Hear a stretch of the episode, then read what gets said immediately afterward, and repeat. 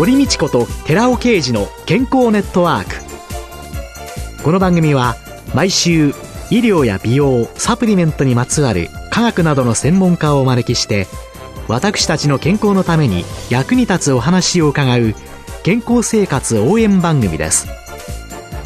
包摂体サプリメントと エムジーオー マヌカハニーで健康な毎日をお届けするコサナの提供でお送りします。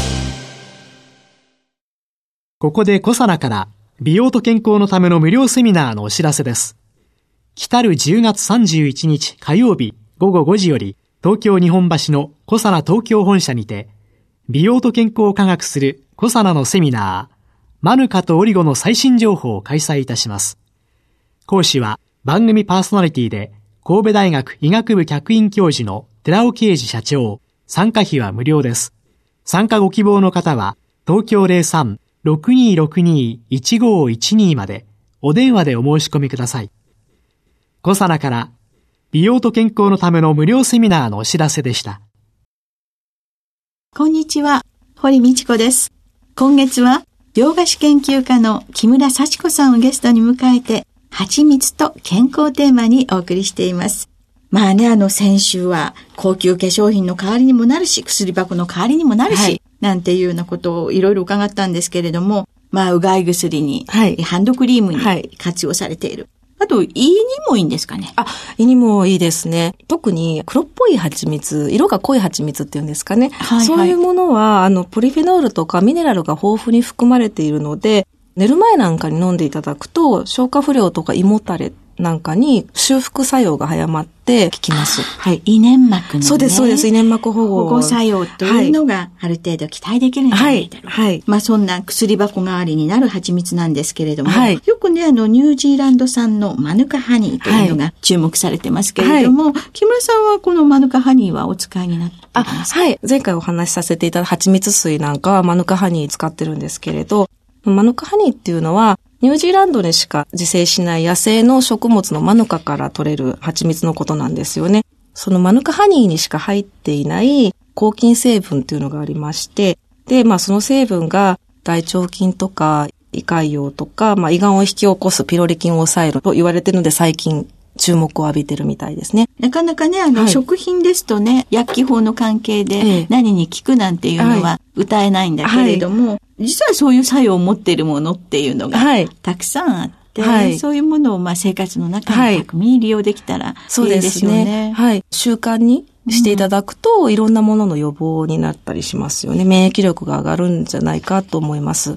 まずは試してみましょうということですよね。はい。はい、あとその木村さんは今年さんがつにね、出された本ですかね。はい、毎日が幸せになる蜂蜜生活というのの中で、はい、簡単に手軽に美味しく蜂蜜を摂取する方法なんていうんで紹介されていますけれども、はいはい、まあ世の中ヨーグルトとパンにちょっとかけましょうぐらいの人たちに、こんな活用はどうでしょうっていうのを少し、はい、そうですね。まずまあ入れるだけっていうのは、はい、普段飲んでるものに入れてみましょうっていうことですね。あ、はい、はいはい。お水に入れて飲む。朝一お水に入れて飲んでもらったりとかすると、飲みすぎた日の翌日なんかにはいいんじゃないかなと思いますね。はい、アルコールで荒れた胃の粘膜を、はい、蜂蜜が修復してくれるかもしれませんね。はい。はい、なんでお湯に入れていただいてもいいですし、はい、ミルクに入れてもらったり。あ、はい、美味しそうですね。はい。あとよくやるのが、まあハーブティーとか、はい、あとコーヒーに入れていただくのも楽しいですね。フレーバーコーヒーみたいになります。なんかね、私ね、はい、いつだったかな、はい、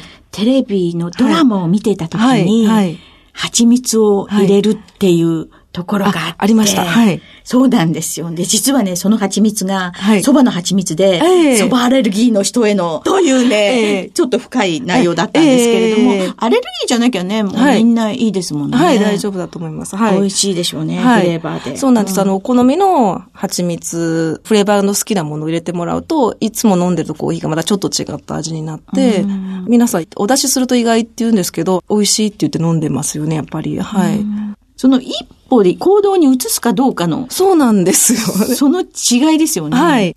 私はもうだからいろいろ試して、まあ提案としてこの本を書かせてもらったんですけど、うん、この他にもまあ紅茶もありますし、少し前にあの流行りましたアーモンドミルク。はいはいはいはい。あの、あれだけ飲むとちょっと飲みづらい場合が。あんまり美味しくないですね。そうなんですよ。そうなんですよ。なんでそこにまあちょっと蜂蜜を入れていただいたら抜群の抗酸化作用みたいな感じになるかなと思って、うん、アーモンドが持っているものと、はいはい、その蜂蜜の作用が重なるという、はいはいはい、美容効果にぜひみたいななんかねテレビの シーエム でもね、はい、アーモンドなれずいぶんやってましたけどね、はい、最近本当にそうですよねそうですねまあ体にはいいんですけどやっぱりちょっとそれだけ飲むと入りづらいところがあるというか、うん、なので好きな蜂蜜足していただくと飲みやすくなるので、ぜひ取り入れていただきたいなと思います。はい。はい、入れるだけ。入れるだけです。次はかけるだけっていうのも教えていただけますかかけるだけは、まあ、まさにこれヨーグルトにかけていただくだけでいいんですけれど、うん、分かってそうで意外にやらないんですよね。フルーツにかけるだけ。そうか。フルーツに蜂蜜はかけませんね。やっぱりそうなんですかフルーツだけで食べる。そうですね。好きなのはグレープフルーツにかけるっていうのが好きなんですけれど、酸味と合うので。そういえば一時期グレープフルーツにパウダーシュガーみたいなのはかけて食べてましたけど。そうなんですか。それを蜂蜜に変えればいいってことですよね。はい、そうですね。で、あとよくやるのが少しずつ余ったフルーツなんかがあると、私はあの全部そのフルーツを切って混ぜてしまって、その上にかけて半日ぐらい置いとくんです、冷蔵庫で。はいはい。そうすると、フルーツから水分も出てくるので、あの、その水分と混ぜて食べるっていうのが大好きなんですよね。そうか、蜂蜜の浸透圧の関係で水が外に呼び出されてきて。はいはいはい、そうなんです、そうなんです。で、余ったお水も、それをまた炭酸水なんかで割ってもらっても、とっても美味しく飲めます。ああ、さすが、洋菓子。そうやって、はい。かけるだけ。はい、そうですね。あと生ハムにかけてもらったりとか。生ハムにかけると美味しい、はい、美味しいです、美味しいです。まあ、生ハムとフルーツの組み合わせに、ちょっと蜂蜜かけてもらったりする。あ、よくメロンとかね、マンゴーとかね、そうです、そんなところに生ハムがペレンってかかってますけど、はい、またちょっと違った風味になるので、はい。やっぱり味がマイルドになるんですかね。そうですね。で、あと、まあ、インパクトのある蜂蜜なんかを使ってもらうと、またちょっと個性的になったりもするので。それは蕎麦とか栗でしたっけ？あ、そうですね。茶色っぽい。まあ、茶色っぽいのは割と面白いかなとも思いますね、ものによっては。はい。じゃあ、いろいろ試してみる。はい。で、かけるだけの次は、混ぜるだけっていうのがあったんですけど。混ぜるだけは、簡単な保存食っていう意味でご紹介したんですが、ええ、混ぜるだけっていうのはまず販売もされてるんですけれど、いろんな好きなナッツを蜂蜜でつけておく。はいはい、あ、ナッツを蜂蜜の中につける、はい、つけておくっていうのが、最近ちょっといろんなお店でも販売されてるんですけれど、ナッツの蜂蜜漬けっていうものが販売されてます。ええ、で、実はすごく高いので、自分で簡単に好きなナッツを選んで混ぜて置いておくだけっていうものが簡単に家でも作れますよっていうことと、あと、よくやるのがココアに蜂蜜を混ぜて作ります、はいはい。それを温めた牛乳で割っていただくと、ホットハニーココアみたいなのになったり。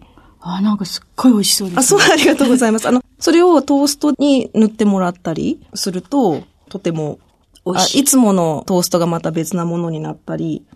ココアを蜂蜜で混ぜるだけです。はい、溶くだけです。それで、ココアを増やしていけば増やしていくほど固形の方に近づいていくので、チョコレートの代わりとして食べてもらってもいいですし、砂糖抜きのチョコレートに近いようなものになるので、それで食べていただいてもいいですし、まあ、硬いのはちょっとっていう方は、蜂蜜の比率を多くしていただけたらいい。それでペースト状にして、はい、そうです、そうです、そうです。パンに塗る。はい、はい。で、それをホットミルクで割れば、はい。ホットハニーミルク。ホットハニーミルク。ホットハニーココアミルク。あれなんだ、そういう感じになりますよね。ね、ホットハニーココアミルクですね。はい。はい、そういう感じになりますね。うーん、はい。それだと、レパートリーやっぱり広がっていきますよね。はいはい、で、あと、煮物っていうのは、はい。煮物にも使うんですけれど、これはよくするのが、同じ要領で蜂蜜に生姜のすったものですとか、千切りの生姜を入れてをつけてます。で、それを煮物の最後に乗せたりとか、まあ、蜂蜜生姜漬けって私言ってるんですけれど、ええ、これはまた置いておくと、炭酸水で割ってジンジャーエールに、簡単ジンジャーエールになりますし、あとお菓子の中にこう最後に入れたりとか。生姜を千切り。はい。すりおりでも、おろしでも、それは好みでいいんです。はい。で、それを蜂蜜に。はい。ただ、やっぱり生の生姜を入れてしまうので水分が出てくるので、先ほどのナッツとか、ココアよりはずっと早く使っていただきたいんですけれどね。あ、消費するのか。そうです、そうです、そうです。あの、だいたい冷蔵庫なんかに入れてどのくらいとか。はい、あの、まあ、みっかぐらいのうちに、なんだ、その、はい、使い切る量で、あの、つけてもらったらいいかなと思っています。うーん、あとその蜂蜜とチーズとか、はい、その発酵食品との組み合わせっていうのが私服の組み合わせなんて、はい、そうなんです。あの特にあのなんて言うんでしょう、チーズはいろんな種類があるので、まあ、フレッシュなのは皆さん召し上がりやすいと思うんですけれど、はいはい、こうちょっと癖のあるブルーチーズなんかは好みが分かれるところだと思うんですよ。えー、お好きな人はお好きですけどね。お好きでそうなんですよ。でこれが蜂蜜をかけるとその癖が和らぐというか、でまた全く違うなんかチーズとも蜂蜜とも言えないような風味に変わるんですよ。へー。なんでしょう、チーズの塩味がちょっとマイルドになって、で、蜂蜜の後味で奥深さが増えるというか、そういうコントラストというか。お互いに相乗作用が出てくる。そうなんです、そうなんです。なので、いろんな蜂蜜に何が合うかなと思って、いろいろタラタラかけてみたりとかするのもおすすめです。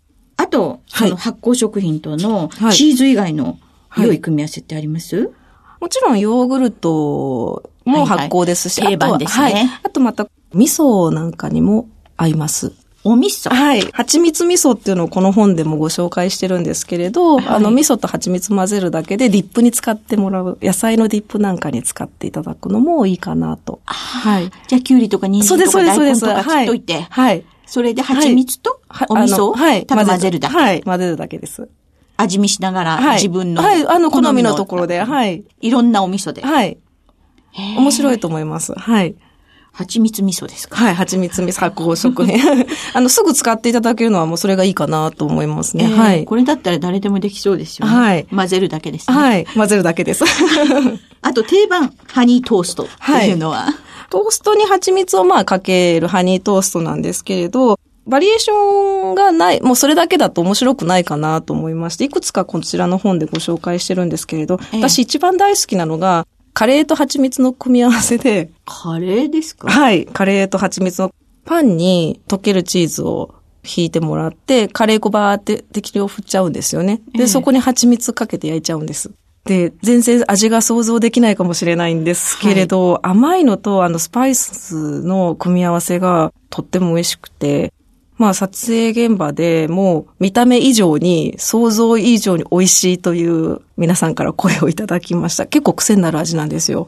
あ、今伺った段階では、はい、私の頭の中にはそうですよね。すみません。クエスチョンマークがバババババババッと飛び交っておりますけれども、えーえー、聞いてらっしゃる方もでも試してみる価値はあるですよね。はい、そんなに美味しいんですよ。なので一番最初に載せたんですほんのやっていただきたいから。あはい。もう一回復習しましょう。はい。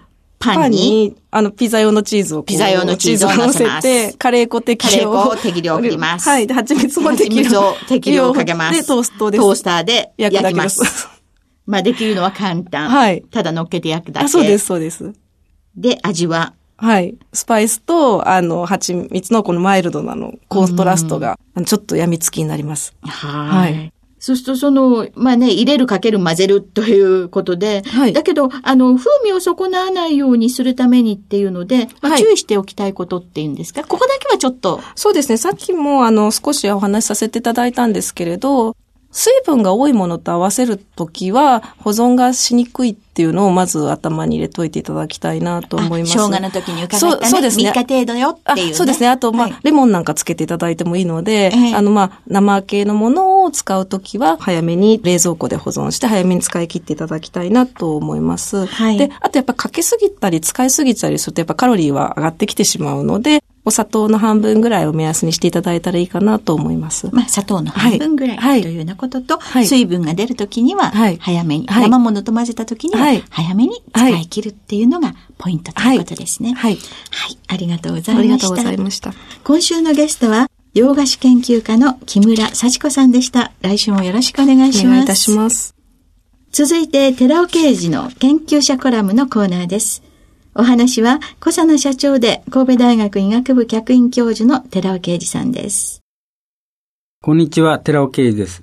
今週は、オメガさん不飽和脂肪酸摂取による筋肉増強作用についてお話しします。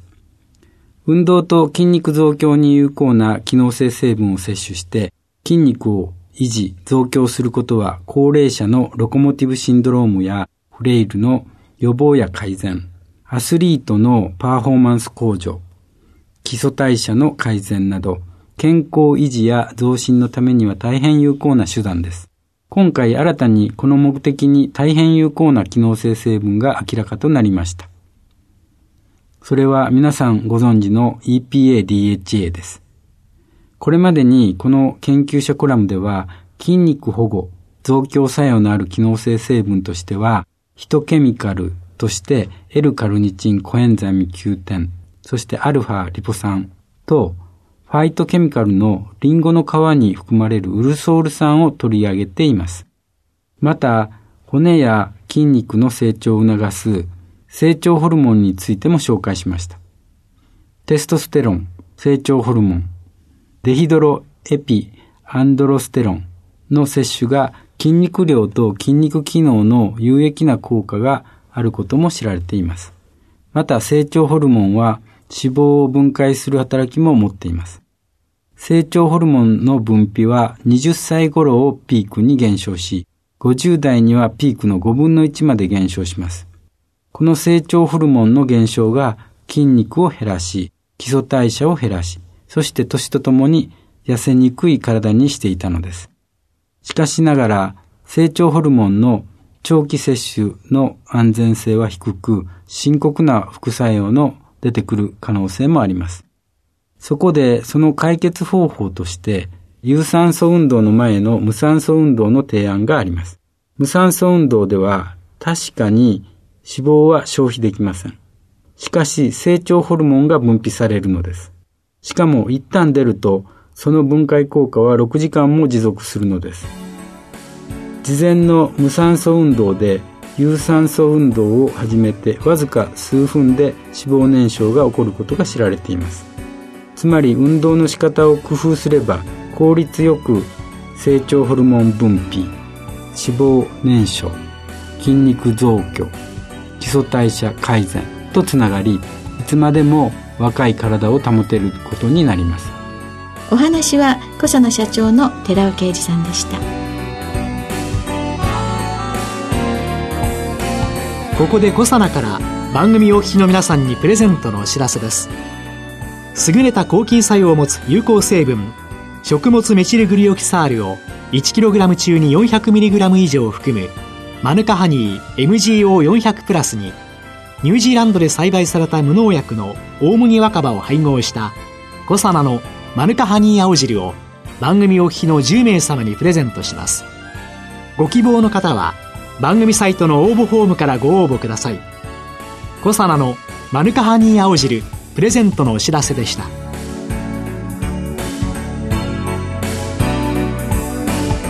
堀美智子と寺尾啓二の健康ネットワーク。